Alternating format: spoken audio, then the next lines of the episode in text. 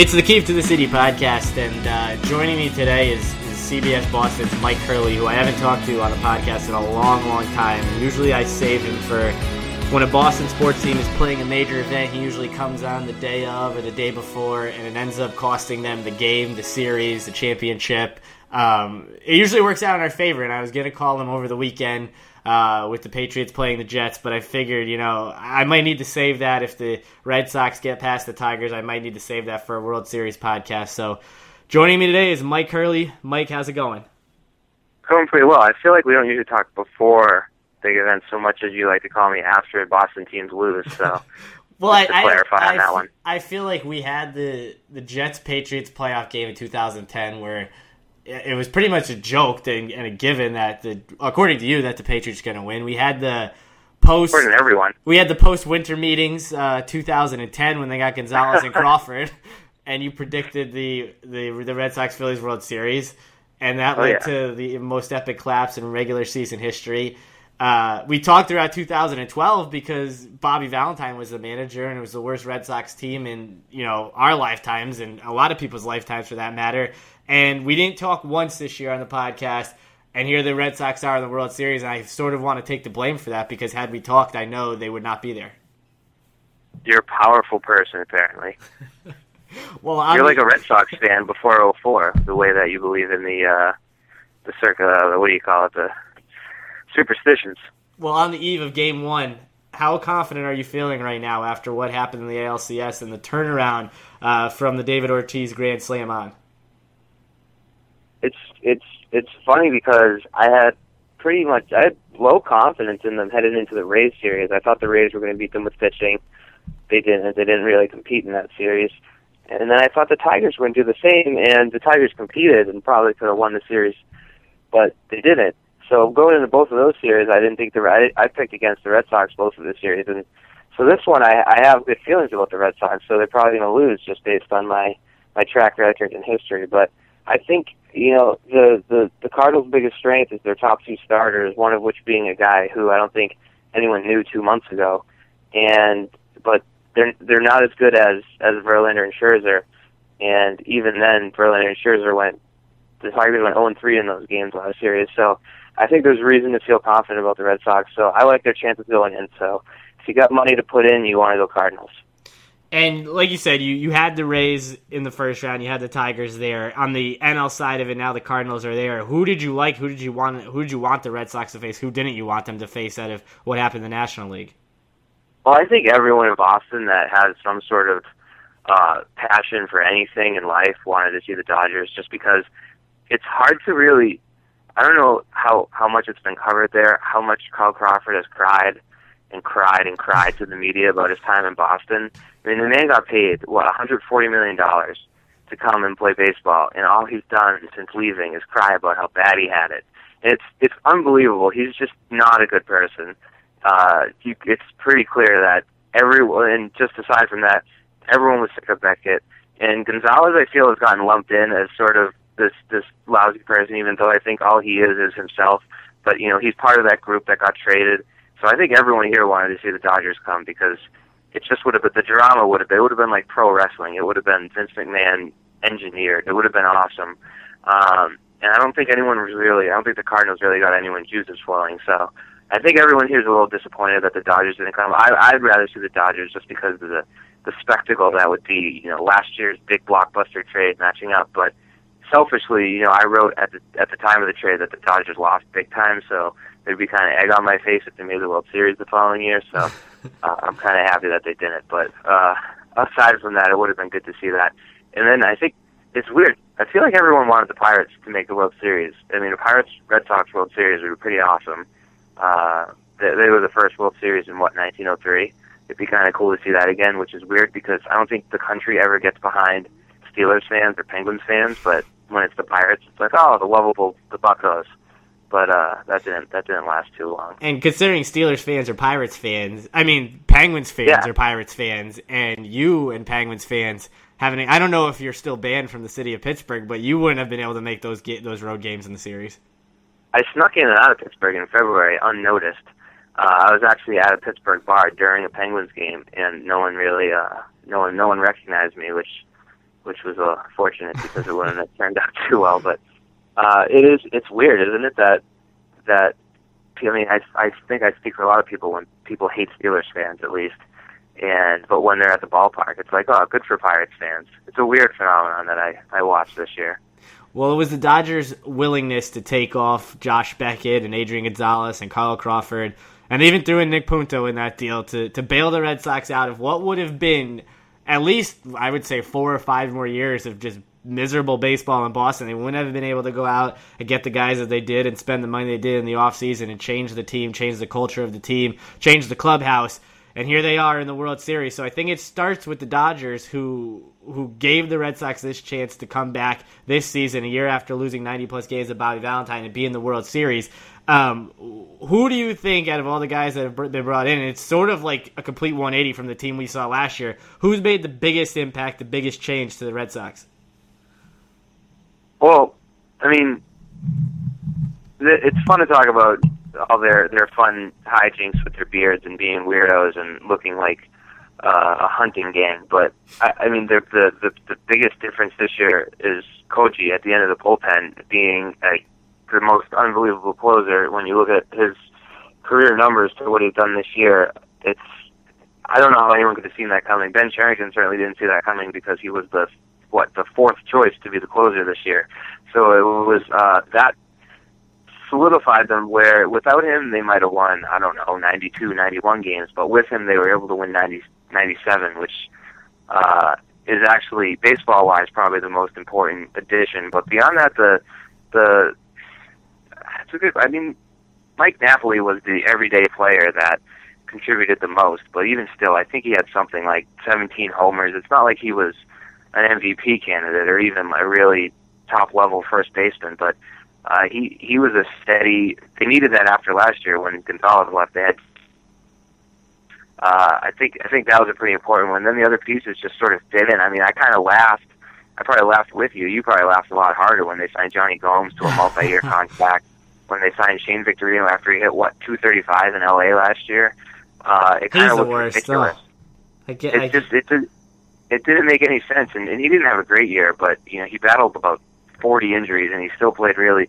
His his his defense in right field. You have Ellsbury in center, and, and Victorino out in right, take, taking up that much room. It was, I think that was another big factor too. Probably next to Koji was just Victorino's defense. So I think those two are the biggest. But I mean, they're kind of ridiculous when you think about it. That that's how it worked. That that's how you turn a 69 win team into a 97 win team. It's just bananas. well, with Napoli, and uh, if he did have 17 home runs, I didn't check it, but I think seven of those, at least seven of those, came against the Yankees. So I remember all those clearly. But here's a guy That now. Sunday who- night one at 12:30 in the morning. If I remember. well, here's a guy now who's not even going to play when they go to St. Louis. hmm Yeah, no, I mean, uh, it's the thing is they don't win the last series without Mike Napoli. He hit the homer off Verlander in the one-run game. They won one nothing, and then the next night he hits the homer in the second inning to to give the Red Sox their first run. Gomes follows that up with a grounder to Cabrera that Cabrera can't handle because he's not an athlete, and it turns into a three-run inning. They win four to three. Without those two home runs, I don't think they win the series. Uh, just so it's it's it's it's such a big loss where you have basically two home run threats in the Red Sox lineup, and one goes away for three games in the middle of the series. So uh, I don't think you sit Ortiz against a righty starter, especially if it's Lance Lynn and Joe Kelly. It's it's it's going to be you have to bat Ortiz in those games, and you just have Napoli for uh, situational pinch hits. But the thing is, they if he comes in the game, Ortiz has to come out because neither Napoli or Ortiz can play any other position. Napoli's done catching, so it's uh it's definitely lousy for the Red Sox, and that's why I hate the National League and the stupid pitchers batting because it's ridiculous. Well, going back to 04, I'd watched zero seconds of that World Series, as you can imagine. In 07, I watched the same amount of time of that World Series. What I, I, mean, I could go back and check, but I'll just ask you: What did they do back then with the with the Ortiz situation? I'm assuming because of what he was in 04 and what he was in 07, he played all the all the games and every inning of every game. Yeah, he did. Um, I want to say he played first base.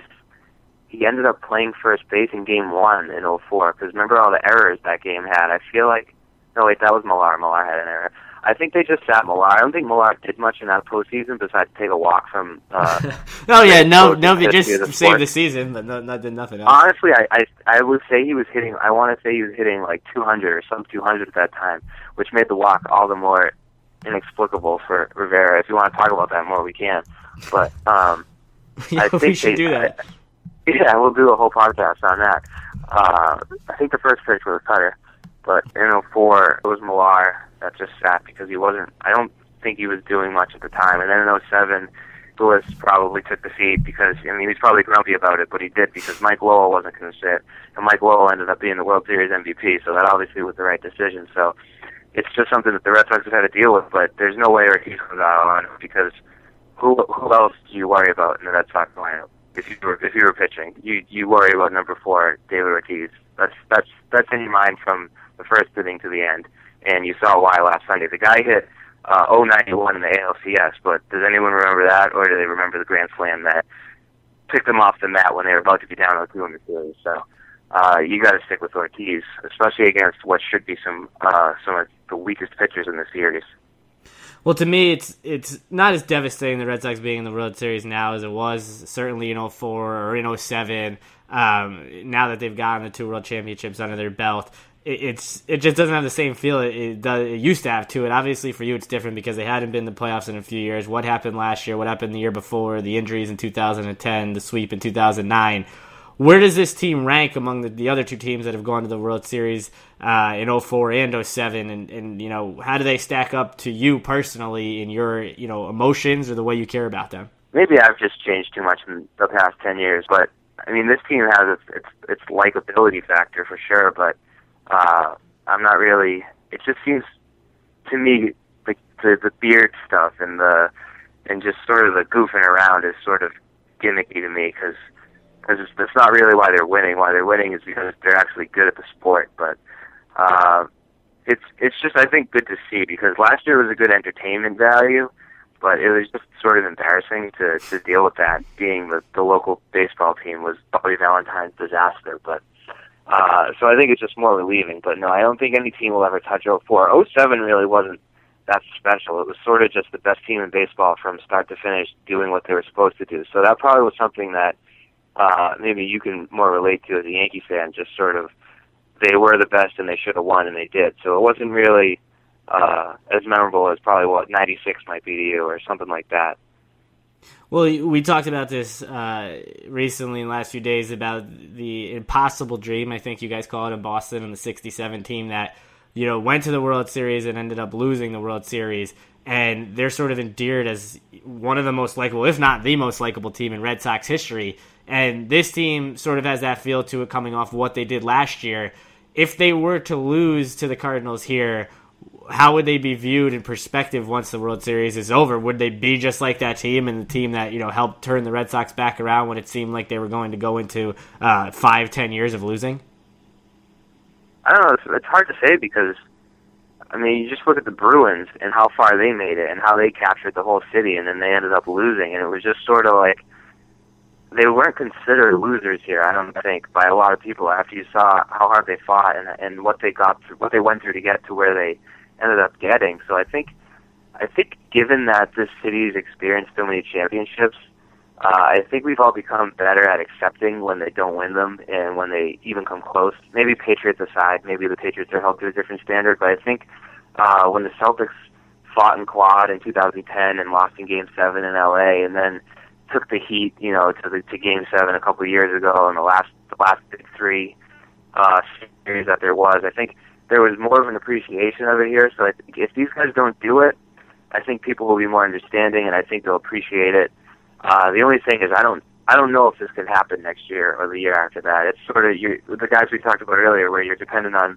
uh, the Victorinos and the Jonny Gomes and the Mike Napolis and the uh, Saltalamacchias and Claude Uehara to have ridiculous numbers. It's sort of all coming together this year. So the way things you see things work in sports is it's so fleeting that you have that little window. So I don't know that next year, this past year will matter that much, but I think they're in position to not be some the pressure that the 04 team had, for example, is, is nowhere. That was worlds apart from what this team is. It's it's not it's not that pressure cooker where they have to win. So now that we've we've gotten your take, you sort of you sort of feel the way that I do that they they've sort of caught lightning in the bottle here, at least in the sense of this season with so many guys overachieving, doing their part um, that comes back to the rotation and guys sort of doing their part that they're paid to do. Jon Lester bouncing back after a horrible last two years. Uh, John Lackey coming back off the surgery and pitching to the, his AJ Burnett like contract that he received. And then you've got Clay Buchholz, who's been touted as you know their, their guy of the future for so long, going back to 2007 and finally putting together, but not in the postseason. Uh, you talked about Wainwright and Wacha and how strong they can be. What do you think of the Red Sox rotation?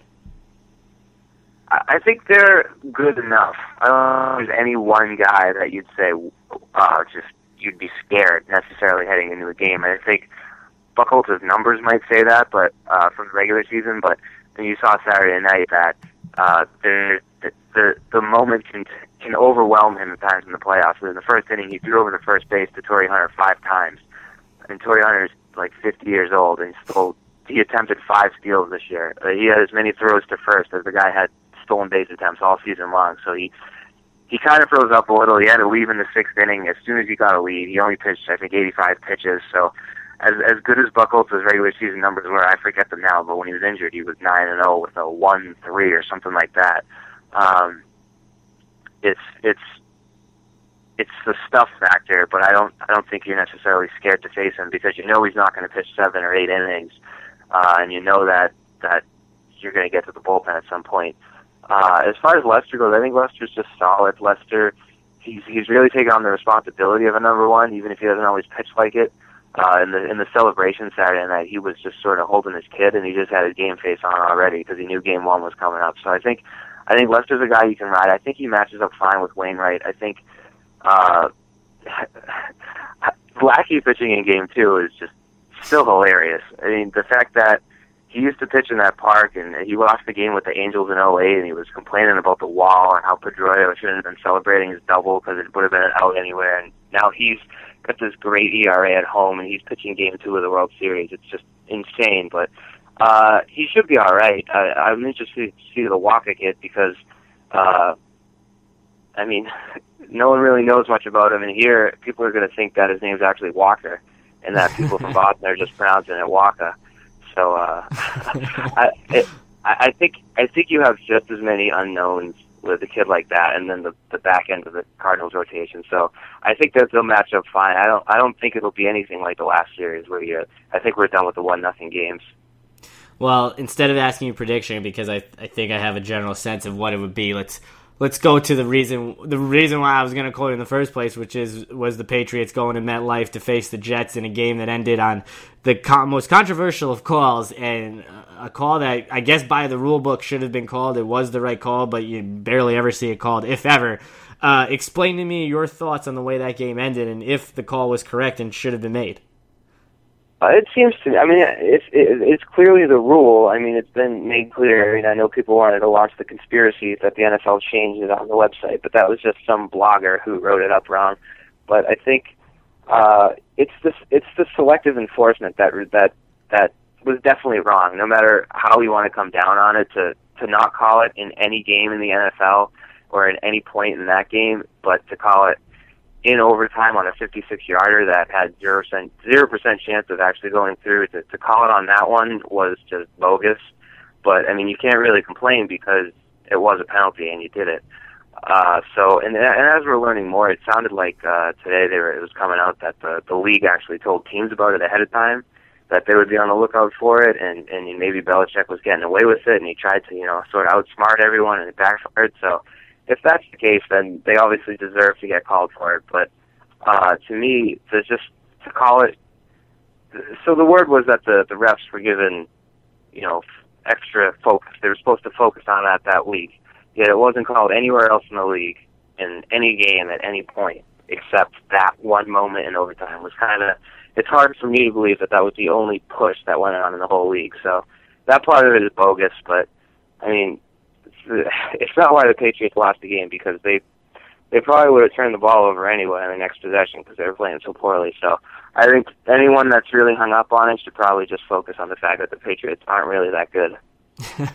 well, I, I was going to talk about Brady, but let's skip to that point. They've lost now two of their last three games. They needed that miracle comeback or be given the chances by the Saints to have the miracle comeback, or they'd be losing, or they'd be looking at three a game losing streak and something that the Brady Belichick era has never seen before. So at five and two now, and just one game up on the Jets, how nervous are you about them? Uh, maybe not playoff chances, but about the other teams in the division like the Dolphins and Jets possibly catching them.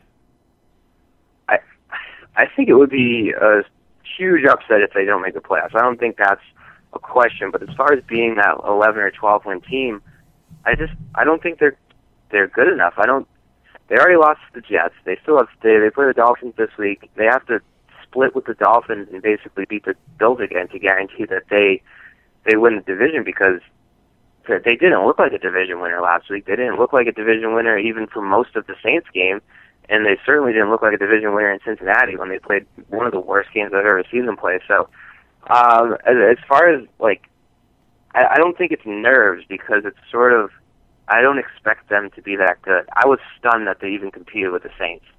Uh, I was talking to you that day, and I told you I think Saints 42-14 or something like that. I thought it was going to be just a roll, and maybe the Saints let their bye week creep into their mindset a little bit because they they didn't play well and they let the Patriots come back. And obviously, Tom Brady is still Tom Brady, and when you give him three chances to to win with less than three minutes left, he'll probably do it on one of them. But uh, the I think they'll I think they'll win the division, but after that loss, if, if they had won that game, it, they could take walk all the way to the AFC's championship. But now it's sort of it's not going to be easy, and I don't know if they're good enough to definitely just waltz to it like they usually do.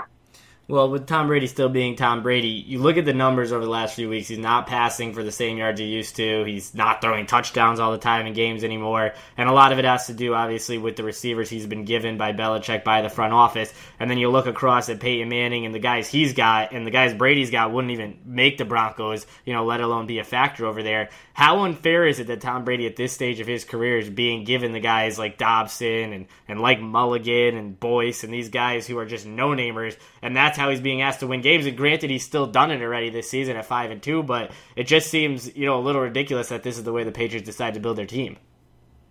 I think it's disgusting. I mean, it's it's there's really no other way to put it. Where you give him a pass for losing Hernandez because I don't think they had you know they they knew the kid maybe did like some smoke a little pot, but I don't think they thought he was you know pulling out a gun and shooting people allegedly. Um, so you know they lose one player there, but that doesn't excuse the receiving corps you have now. And and it's not even an indictment of the the young kids they have because Aaron Dobson actually looks pretty good. You know he might be in he might be a receiver for ten years in the league. I don't know, but he's not there. He's played six games now, seven games. He's not good enough to win a Super Bowl right now with Tom Brady, and that's not his fault. It's the team builder's fault. And it's I, I was talking earlier. I, I hope that Belichick and, and whoever else makes decisions around there just I hope they watch the Broncos. I hope they sit and watch how good that receiving corps is, and see what Peyton Manning can do at you know a year older than Brady, can still do it, and Brady can still do it. It's just he he's he's working with me, you, and your cousin Billy out there on Sundays, and it's it's just hard to put it all together. So so that's the biggest part, and then the other part is uh, until Gronkowski came back last week, he had only thrown he had only thrown five percent of his completions to tight ends which the past three years it was something like 40%. So for Brady, you know, he doesn't look that great, but he's basically playing a different game than the one he played for the past three years, where he had a tight end offense that he basically had to become a guy who throws outside, and that that wasn't his game really ever. Welker was his guy. Moss would go deep. Uh, and back in the day when they won, you know, Branch would be over the middle on the on the in cuts, on the crossing routes. Troy Brown did it earlier than that, so he never really was this sort of like outside the numbers, long deep ball guy. So he basically was playing a different game now when he's 36 years old than he had for the past 12 years. So I think that's that's part of what factors into him not looking so good, aside from just the guys not being as good as as an NFL Super Bowl caliber team would have. All right, Hurley. Well, it's always good to have you on and hear from you. And uh, if things go the way I want them to, maybe we'll hear from you next week. If they go the things the way that you want them to, uh, don't expect a call from me. And uh, and I'll see you up in Boston in a few months. Thanks for coming on. We'll talk in May when the Bruins and Rangers uh, play in the playoffs.